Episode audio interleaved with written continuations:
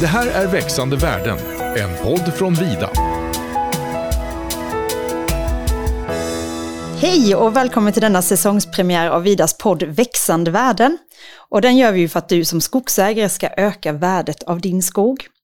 Och jag heter Joanna och precis som vi gjorde förra året när vi startade upp podden efter sommaren så har vi bjudit in Vidas koncernchef Måns Johansson. Välkommen!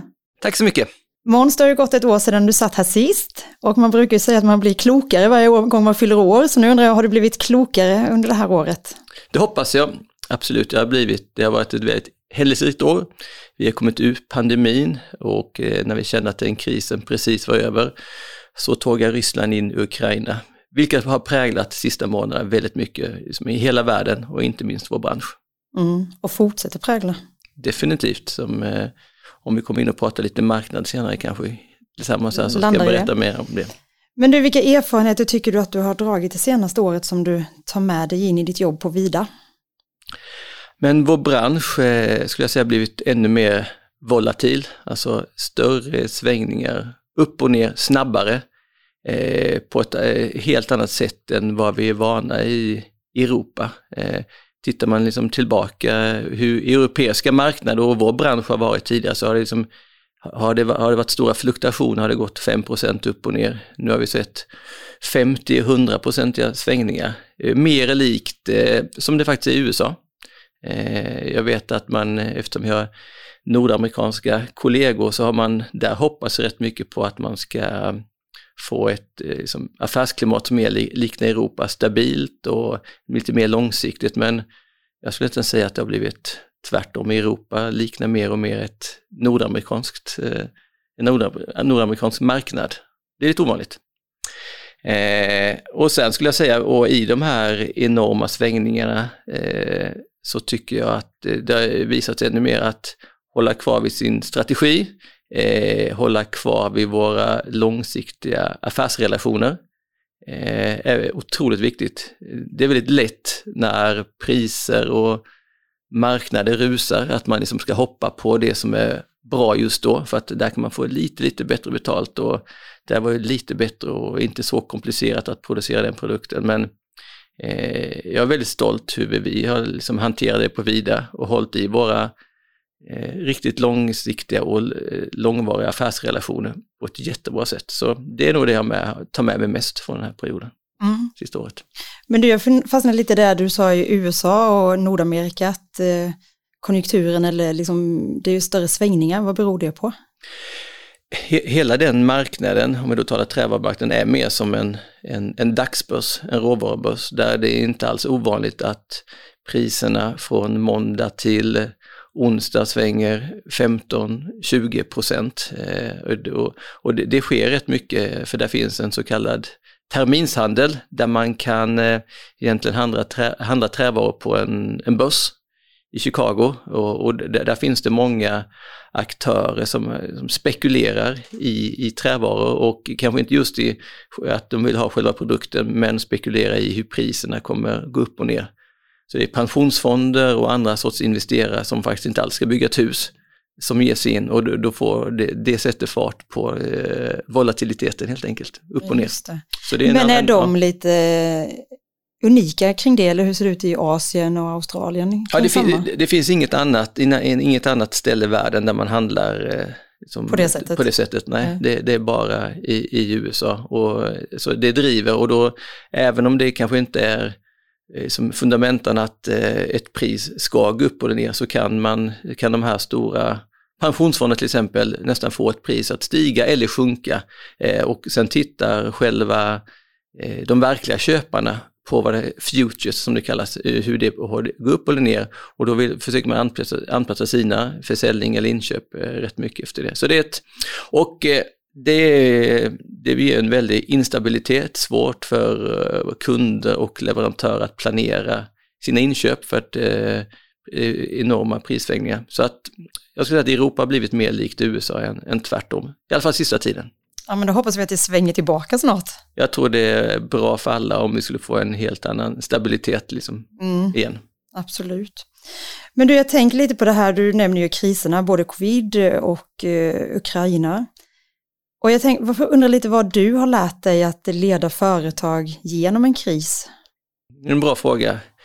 Eh, jag tror framförallt att den eh, interna kommunikationen eh, till våra egna medarbetare har varit det viktigaste. I början eh, var det rätt svårt att navigera vad som verkligen gällde. Jag, jag tror även vi som Vida eh, gav en eh, kanske lite luddiga Eh, riktlinjer på hur vi skulle förhålla oss och det var inte helt hundraprocentigt rakt över i hela bolaget och så vidare. Men eh, jag tyckte att vi lärde oss eh, Tack, mycket tack vare dig Johanna med, och med din kommunikation, att till slut liksom hitta ett enkelt och tydligt sätt att ha en intern kommunikation till våra medarbetare. Det tycker jag har varit liksom, nyckeln till slut, att navigera oss igenom detta. Men sen är jag väldigt glad att vi eh, kom så lindrigt undan jämfört med många andra länder. Jag menar, vi, det är många av våra kollegor, vi har ju försäljningskontor och produktion runt om i världen som har suttit i total lockdown medan vi fortfarande har gått till arbetet. Eh, och sen är det ju så att eh, de flesta av våra medarbetare, 70-80 procent, har ju trots allt gått till arbetet varje dag för att kunna köra våra industrier. Och då har ju vi mer tänkt på att hålla avstånd och anpassa mm. fikaraster mm. och hur det ser mm. ut i omklädningsrum och så vidare. Exakt, och jag tycker ändå att, liksom att vi, vi klarade eh, liksom den tuffaste covidperioden väldigt bra med, med smitta och så vidare mellan, mellan medarbetare. Det har väl säkert byggt på sen, sen ett par olika varianter har kommit men just i, när det var som värst tycker jag att vi har kommit lindrigt undan på vida. Ja, alla drog sitt strå till stacken och hjälptes åt. Du, vi byter lite ämne. Jag funderar lite att under sommaren så gick Vida ut med en nyhet om att vi ska gå in i en av Sveriges största solcellsparker. Vad innebär det? Det är spännande. Och eh, det, detta är faktiskt någonting som eh, vi har pratat om och planerat långt innan den nuvarande energikrisen eh, kom eller finns eller är.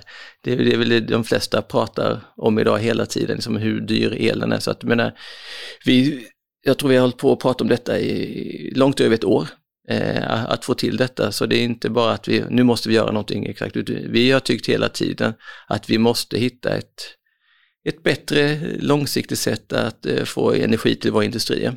Eh, så vi har arbetat med den här partnern under en längre period, så jag är extremt glad att vi till slut fick detta på plats. Eh, vilket innebär att eh, det är inte så att all Vidas el kommer kunna komma från det här eh, eh, solcellsfältet, eller vad vi ska kalla det. Utan vi, men i första läget kanske vi kan få en 10-15 procent av vår energi, som är, vilket är ändå betydande. Och, eh, så nu har vi, kan man säkrat vårt pris för den här elen närmsta 10 åren. Så att, eh, och jag hoppas att, man kommer, att vi kommer kunna göra mer med liksom förnybar energi, så detta är ett, ett första steg. Och när kommer det stå klart? För det, har väl inte... det blir under, det, det tar lite tid att bygga, eh, men det blir under eh, våren 2023, så det, tiden går snabbt. Så i alla fall innan nästa sommar så ska det vara up and running och vi ska kunna ta en sån stor andel energi därifrån. Så det är jättespännande. Men du, ligger hållbarhet och miljöfrågor dig varmt om hjärtat? Det kan man ju inte säga nej på. Nej men alltså eh, numera ligger väl de flesta varmt om hjärtat, men jag är helt ärlig att för tio år sedan eller kanske fem år sedan var det inget som jag tänkte jättemycket på. Nu är man påmind varje dag. Det är, eh, det är policies runt om i, i, världen och det är nya rön hela tiden så att man, man måste vara engagerad. Så det, men inte, histor, inte så mycket historiskt, men nu absolut. Men är det mer hjärta eller mer hjärna? Måste du för att det finns lagar och regler eller har du liksom också kommit till större insikt? Nej, men jag har nog kommit till insikt. Men du, hur tycker du att Vida ska bli ännu bättre framöver då, i frågor kopplade till hållbarhet? Men om man, om man tittar på Vida så är vi ju eh, nästan i grunden ett logistikföretag faktiskt. Om, eh, jag tror inte alla vet hur mycket, enormt mycket transporter vi eh, står för varje dag på ett eller annat sätt. Men vi har eh, vi, varje dag kommer in till vår industri en 400-500 lastbilar med, med timmer varje dag går det ut eh, mer än 250 lastbilar med färdiga produkter. Utöver det så har vi alla, alla biprodukter som sågspån, kutterspån och allt annat vi transporterar. Så vi, vi är säkert ett par tusen transporter eh, om dagen. så det är klart att, eh, och sen har vi tåg eh, och, och, på det. Va? Så att, eh, det mest eh, naturliga tycker jag att det är att på något sätt bidra till ett eh, smartare, smartare transporter med eh, mindre energi, andra sorts drivmedel. Det borde vara en eh, quick fix för vidare i alla fall tycker jag. Eh, och sedan borde det bli ganska elintensiva, gör med mycket el på våra industrier, så att hitta smartare sätt att eh, där vi gör med mindre energi helt enkelt. I, när vi torkar vårt virke till exempel går det åt väldigt mycket energi. Så att där hoppas jag att eh, vi kan hitta nya grejer. Men, men framförallt kring eh, logistik och transportkedjan är ju enorma, eh, enorma värden som, och energiåtgång. Jag antar att vi har en grupp då som jobbar internt med det. Vi har ju nu en ny, eh, håller på att ta fram en ny hållbarhets, eh, kan man säga, policy hållbarhetsprofil eller hållbarhets, vad ska man, redovisning. Eh, där vi jobbar nära våra kollegor i Kanada, Canfor. Så att eh, det är ett arbete som ska göras här närmsta tiden. Men en faktor som nästan alltid sätter stopp är ju ekonomi. Kommer vi låta hänsyn till miljön få kosta? Mm, det tror jag man är, är tvungen till. Och det är någonting jag har sagt ganska länge faktiskt, att eh, om, men det är lätt att snacka om man kan göra en policy att vi ska, år 2030 ska det vara yadi yadi, men det är först eh, liksom, när, man tar, när det finns två val om man väljer det som kostar mer, men fast det är bättre för miljön. Det är först då man gör ett riktigt statement. Och det tycker jag vi har gjort ett par gånger. Vi, kan, vi måste göra mycket mer, men eh, vi har bytt ut alla våra diesellok mot ellok till exempel. Den dyra kostar vi tittar, köper nu eltruckar istället för vanliga truckar och så vidare och till, till en högre kostnad. Bägge de här, det är två små exempel men jag tror att man måste för att visa att vi menar allvar så måste det få kosta lite mer. Men du, jag tror att vi ska gå in på ditt ehm, eh, favoritområde igen. Mm. Det är ju marknad. Och hur tycker du att de kommande månaderna ser ut nu? Vi lägger ju en jättegod konjunktur bakom oss. Vi lägger den bästa av konjunkturer bakom oss kan man säga. Eh, och det gjorde vi nog ganska, det gjorde vi nog för ganska länge sedan egentligen. Jag tror nästan, om man ska vara helt krass, att vi egentligen la den riktigt goda konjunkturen bakom oss nästan för ett år sedan.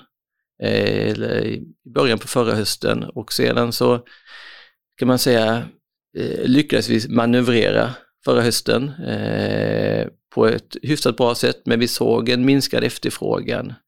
Och eh, sen hände det här hemska då i februari Eh, med kriget i Ukraina, vilket på ett eller annat sätt skapar en väldig oro, givetvis på många sätt i världen, men också hos många trävaruköpare. Eh, det är så de facto att ungefär 10% av trävarorna som historiskt har använts i Europa har kommit ifrån Ryssland. Och då såg man, när man såg att alla de här sanktionerna och embargon mot eh, Ryssland skulle slås, så trodde man att nu tar, nu tar trävarorna slut helt enkelt. Så att eh, alla köpare i Europa började köpa mer än vad man behövde egentligen, vilket skapade en, liksom en, en låtsaskonsumtion nästan och vi som eh, producenter tyckte det här var fantastiskt och nu är ryssarna borta, vi kommer eh, eh liksom få nytta av det. Och eh, så priserna steg rätt kraftigt under våren, fast den egentligen underliggande konsumtionen inte ökade. Eh, men eh, den så kallade, man kallar Rysslandseffekten kan man säga har uteblivit. Det, antingen har konsumtionen gått ner mer än de där 10 procenten som Ryssland tidigare stått för. Och, eh, vilket är troligt att det är så det är. Och så därför märker vi, är det, finns det nu ingen brist utan det är snarare ett överskott på trävaror.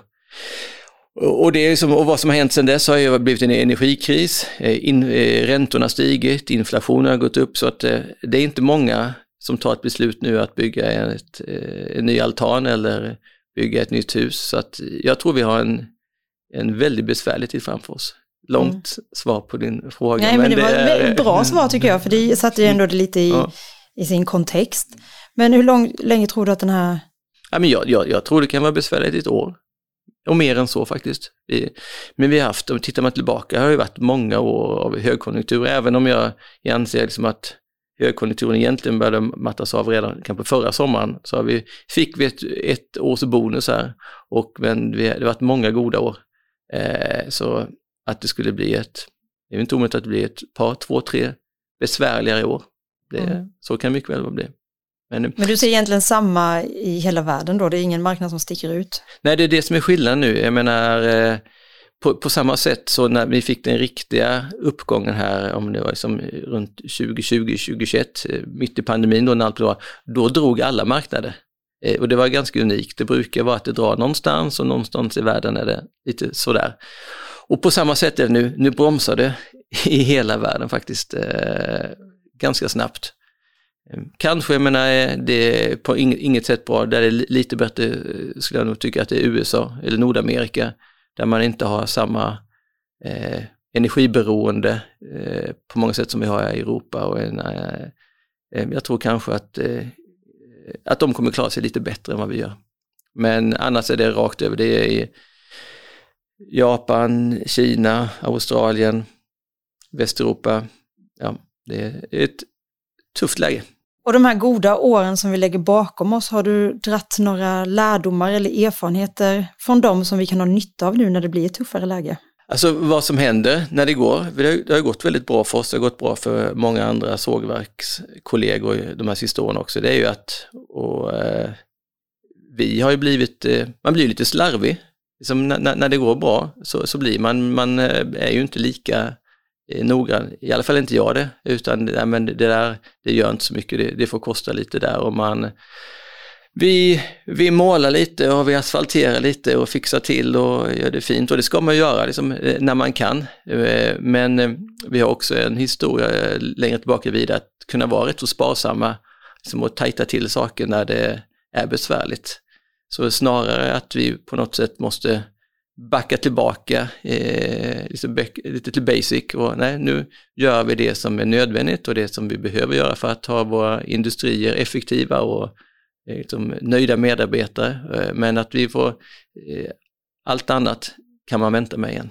Alltså, så Men det ligger ganska stora investeringsplaner framåt också väl? det gör det. Och, men eh, de investeringarna har vi bestämt för att, ja, men jag tror vi har just nu en 800 miljoner Eh, beslutat i investeringar de närmaste åren. Och det, det kör vi på med för det är ju sånt som på lång sikt ska skapa värden, göra oss mer effektiva, säkra liksom, arbetstillfällen. Så att det, där är, något- men det är rätt mycket smått i det dagliga eh, där vi eh, som kan hjälpas till och hjälpa till att göra skillnad, eller hjälpas åt att göra skillnad. Men det är nu vi tänker till lite mer Nu då. tänker vi till. Nu, Mm. nu, får vi liksom, nu får man tänka, ja, men kan jag, måste jag göra det nu eller kan jag faktiskt vänta med det lite? Och, Mm. sådär. och det, det är jag säker på att vi, börjar vi prata om det och göra det tillsammans så, eh, så kommer vi kunna lyckas med det. Och vilken är det som är Vidas största marknad?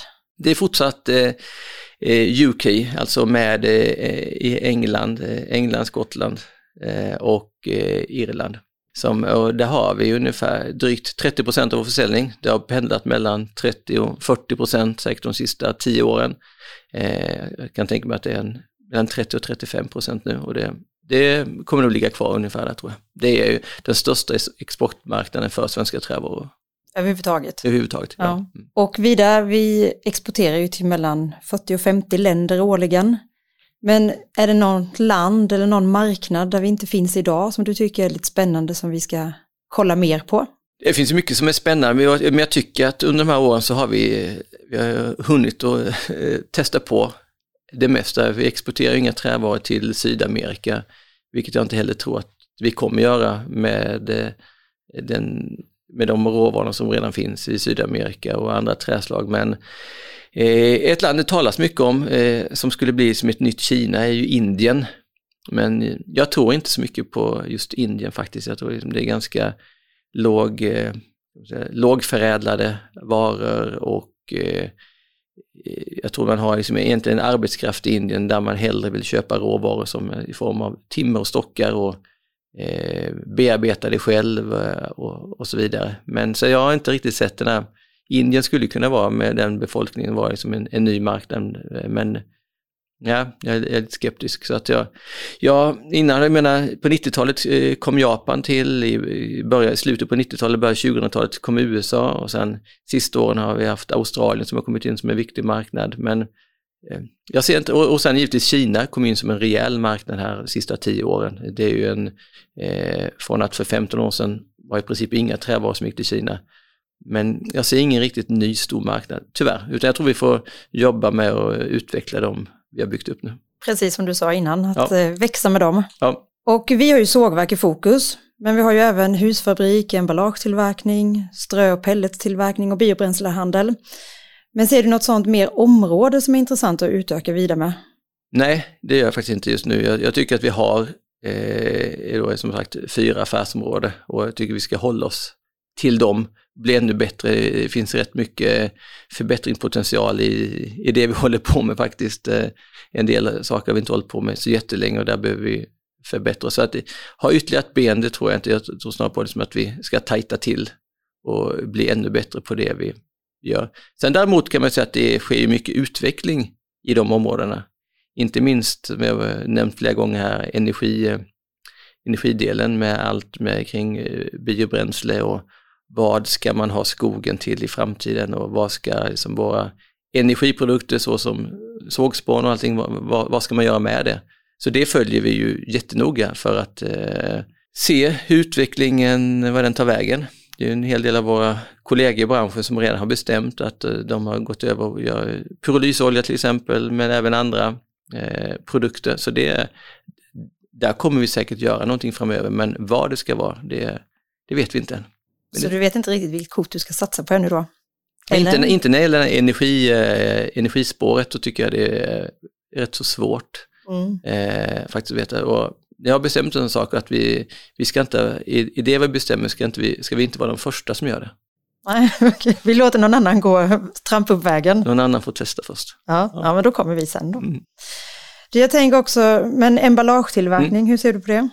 Väldigt positivt. Det är ju som, det är den, eh, om man nu, eh, vi, tillverkar hus och vi tillverkar emballage eh, och, det är ju där vi har de rejäla synergierna med, med packaging. Så jag, jag skulle gärna se att vi skulle växa inom det segmentet. Det, jag tycker det är en klockren produkt och där vi kan liksom tajta ihop våra, sågverk med den industrin mycket bättre framåt. Det, det finns mer att göra, men jag hade gärna sett att vi hade vuxit lite rejält i, i volym även där. Och Vidas vision är ju att växa. Ja, men jag, jag tror att det, den visionen börjar sätta sig ganska väl nu hos eh, våra medarbetare. Eh, vi, vi pratar ju extremt mycket om det. Och det är ju att, eh, och det har vi, tittar vi på Vidas tillväxtkurva sista det vara, 20 åren eller 10 åren, det spelar ingen roll, så är den ganska brant stigande. Både som med förvärv, men även när vi växer vi organiskt och investera i våra anläggningar. Det är ju en del att, eh, och sen som vi säger är det ju som att människor ska växa inom vida, hitta nya positioner, få nya eh, ansvarsområden och utmaningar. Så att, menar, att eh, prata kring visionen växa är eh, jätteviktigt och det, menar, det, det passar väldigt bra ihop med den strategin som våra delägare i Kanada har också. Att eh, de, eh, där finns ju en vision om att eh, eh, det ska vara en tredjedel i Kanada, en tredjedel i USA och en tredjedel i Europa. Och i Europa står just nu för knappt 20 procent, så det är ett ganska tydligt statement. Så hur ska du fixa det då? Det finns, eh, en, eh, det finns inte en plan för allt, men det finns en, en plan att vi ska fortsätta växa i alla fall. Så att, men det är klart att det är ett eh, fokusområde, men sen är allt timing. Eh, timing, timing, timing. Så att eh, vi, vi håller ögon och öron öppna. Men du, nu var du inne på eh, Canfor och eh, våra kanadensiska delägare. Är du nöjd med att vi sålde 70 procent av Vida till dem? Om jag är nöjd med det? Ja.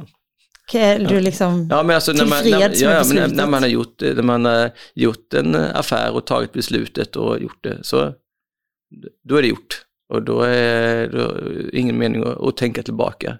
Utan då får man hoppas att de, eh, eh den information man hade just då och det som man eh, som baserar beslutet på var det rätta. Eh, absolut. Och sen så tycker jag inte eh, att eh, Vida kunde fått några bättre delägare eh, än just Canfor som eh, jag tror jag sagt det förut har ett väldigt sågverksfokus. Eh, Många andra stora bolag i den digniteten har ju ett fokus på massa eh, och massa papper. Och medan här är omvänt att det är som sågverken som kommer först och det var ju framförallt det vi gillade. och det, det visar sig att det har, och det, det har de hållit. Så du är nöjd då? Jag är nöjd. Jag, jag är nöjd. Och vilka är de viktigaste lärdomarna som vi kan lära oss från Canfor, tycker du, vi på Vida? Eller som vi kanske har lärt oss redan? Nej, men när vi gjorde affären så eh, sitter man och ska man hitta en massa synergier och sådär och då gör man ju en lång, lång lista på ett papper. Liksom, det här kommer vi spara så mycket och här kan vi lära oss så mycket. Sen så kan man säga eh, efter tiden, när tiden har gått, när det har gått en tid så eh, känner man att nej, synergierna kanske inte är så enorma. Det är att driva sågverk i Sverige och driva sågverk i British Columbia, i Kanada är ganska eh, vitt skilda saker. Skogen i Kanada ägs till 99 eller 95 procent av staten. Här har vi 300 000 plus skogsägare i Sverige som vi ska förhålla oss till. Så att nej, just där, det, där har vi nog inte lärt så mycket eh, av varandra. Eh, en hel del på försäljning, där kan man hitta synergier. Men säkerhet är ju en viktig fråga för Canfor. Den är ju nummer ett prioriterad. Hur jobbar vi med den på Vida? Vi har historiskt sett jobbat alldeles för lite med det och, varit, och vi är fortfarande för dåliga på det. Så att det är ju det, är ju det framförallt som Canfor har fört in, att eh, säkerhet framförallt på arbetsplatser, vilket jag tycker är, en, är fantastiskt. Att, och det, det är verkligen ett mantra varje styrelsemöte, varje ledningsmöte inleds med liksom, eh, säkerhetsfrågan. Så där har vi, vi har inlett ett, ett gediget arbete eh, som jag, jag, jag, tycker att eh, ansvariga personer för gör jättebra. Men eh, vi behöver göra ännu mer och sen framförallt behöver vi komma ännu mer från mig säkert. Och att eh, hur viktigt just, eh, viktig just den frågan är. Så där har vi, men där är det väldigt bra att ha kanske. De kan ju stötta och, och, hjälpa oss i den frågan. Men vi måste förbättra det. Mm. Så att, och mer, jag tror att det, ett år från nu så tror jag vi har kommit rätt mycket längre. Jag hoppas att, vi, att det ska vara som när man åker till ett kanadensiskt sågverk, att det första man ser är en stor skylt när man kommer till parkering att det här är säkerheten det viktigaste och, och varje arbets, arbetsplats ska vara eh, som utformad också på det sättet. Så det, då har vi ett jobb att göra. Du, eh, vi pratar ju om att växa, att Vida ska växa och eh, du är ju koncernchef och har 1350 medarbetare. Men jag vet också att det är viktigt för dig att det är en platt och enkel organisation. Men hur jobbar du för att behålla den samtidigt som vi blir större? Det är ju som den, just den viktigaste frågan tycker jag eh, på Vida, det är ju att eh, behålla den kultur som eh, jag är säker på finns här och, och som har varit en framgångsfaktor under många år. Det, det, finns eh, otroligt många som är duktiga på att göra affärer och fixa logistiken och du fixar kommunikationen. Men om jag kan vara med och bidra till att vi behåller vår kultur så tycker jag att det är eh, det viktigaste för Vida.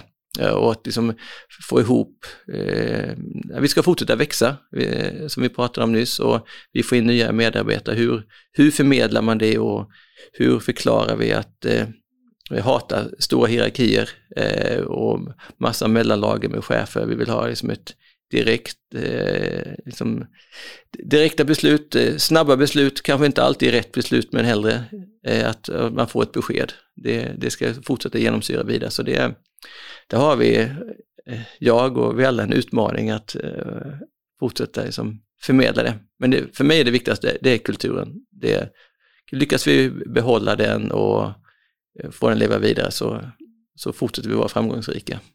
Men vad är Vidas kultur? Du pratar om Ja, men egentligen, är, egentligen är det tillbaka till det innan jag sa med att man blir slarvig när det går bra men att man är duktig på att vara lite sparsam när det behövs. Jag tror att det, det kommer från en, en historia av att eh, kunna värdera liksom vad som är viktigt och vad man behöver satsa på och när, när det har tajtat till sig har, har vi kunnat göra det jag tror att vi har haft många bra och vidare nu sista tiden, men, men egentligen är vi bäst när det är tufft.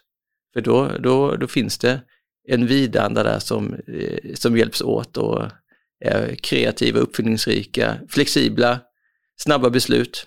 Så jag tror att det är inte, inte så himla mycket, inga policies eh, och regelverk som ska styra den dagliga verksamheten. Liksom det, det är viktigt för mig.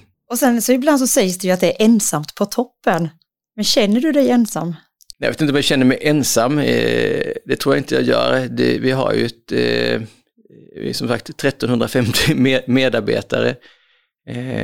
Jag har ju ett, tillsammans med du ett exempel på en, en medarbetare som är med och, och stöttar och vi har många sådana otroligt duktiga medarbetare nu. Eh, alltså jag känner mig inte speciellt ensam. Och eh, som jag sagt, det, det, är andra människor som, eh, som driver det, den dagliga businessen. Det, om jag är med och försöker föra vidare kulturen och, och styra vad vi ska, så i det dagliga är det ju så många andra som, eh, som tar besluten och gör det. det så funderar man på hur många duktiga medarbetare vi har så, så känns det okej. Okay. det känns okej, okay, vad skönt. Är du taggad nu för hösten? Ja, men jag tycker, jag tycker att det här eh, tuffare marknaden gör ju att det eh, blir otroligt spännande. Det är, vi kommer i närheten inte eh, tjäna så stora pengar och det kan, vara, det kan bli till och med att vi förlorar pengar. Det vet jag inte riktigt än. Men den utmaningen är ju otroligt eh, stimulerande tycker jag. Så att, eh nej, nu är det nu, hårt och eh, hårt, hårt, hårt arbete hos alla och det, det gör mig i alla fall rejält taggad. Så, nej, jag Tävlingsinstinkten ja, ja, kickar det, in. Det, det, blir, det blir ett spännande år framåt. Det blir verkligen så. Men du, då avslutar vi här så går vi och jobbar istället då. Det gör vi. Tack, Tack för att du gav. Tack. Hej. Det här är Växande värden, en podd från Vida.